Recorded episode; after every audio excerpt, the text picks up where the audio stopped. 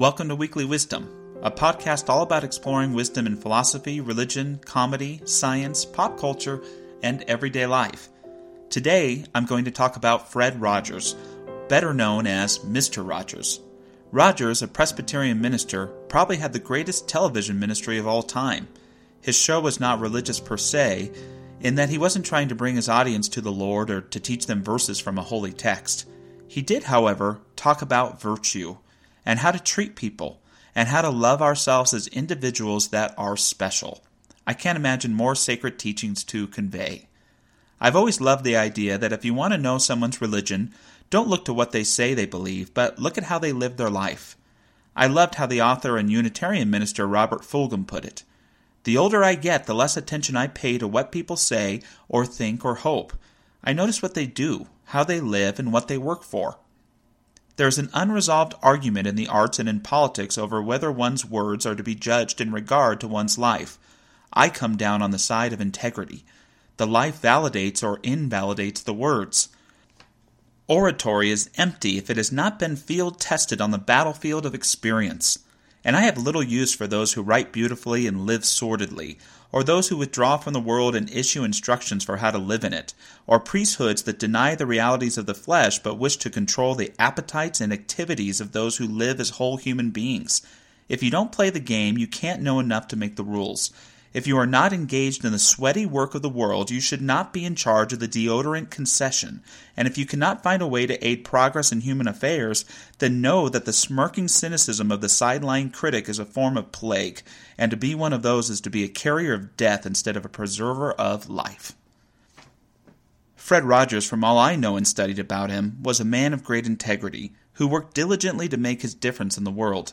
He always spoke to children, but any adult watching could see that he didn't shy away from social issues, from war to gender roles, and would make his mark beyond his show as an advocate for public television and for good parenting.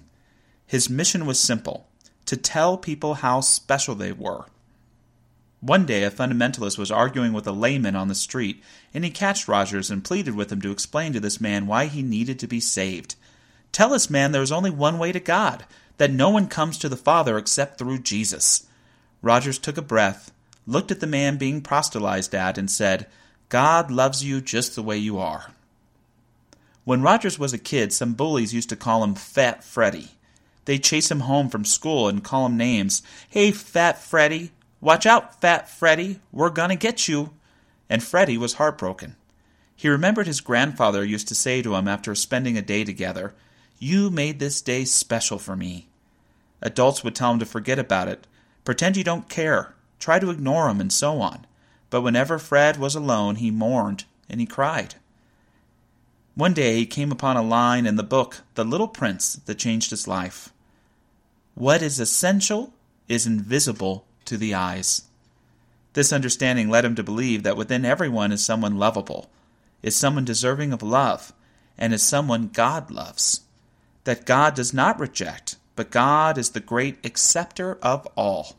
And the young man realized that that's what he wanted to do with his life let people know that they're special. So he became Mr. Rogers. It is not only superheroes who have origin stories, we do too, especially those of us who dedicate our lives to service in some way.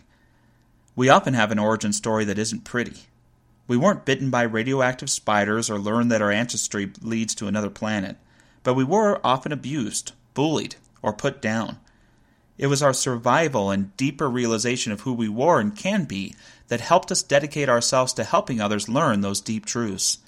In a way, life really begins not in self discovery, but in truly dedicating ourselves to a cause greater than ourselves.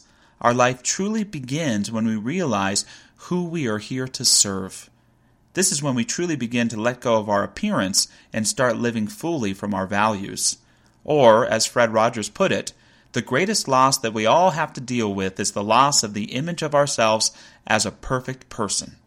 But what a wonderful thing to lose. To let go of trying to live up to a false self image based upon not believing we're special, to embracing that we are at our core a precious and special being, and live like it. Live like it by caring for ourselves and especially live like it in helping others.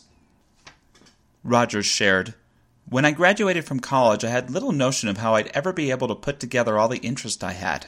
It took a good deal of time, and my parents probably wondered if I'd ever be able to make anything of myself. But I'll never forget the sense of wholeness I felt when I finally realized, after a lot of help from a lot of people, what in fact I really was. I was not just a songwriter or a language buff or a student of human development or a telecommunicator but someone who could use every talent that had ever been given to me in the service of children and their families. I can tell you that it was that particular focus that made all the difference for me. I can also tell you that the directions weren't written on the back of my college diploma. They came ever so slowly for me and ever so firmly. I trusted that they would emerge. All I can say is, it's worth the struggle to discover who you really are and how you, in your own way, can put life together as something that means a lot to you.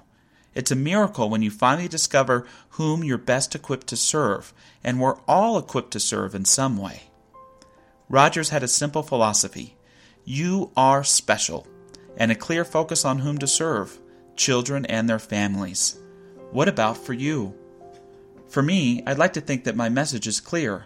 Life is sacred, and whom I serve is clear. Anyone who will listen. But I'm probably not as clear as Mr. Rogers. But what I would invite you to do is to look at your life, how you live it, and whom you serve. Your purpose and whom you serve may be clearer than you think.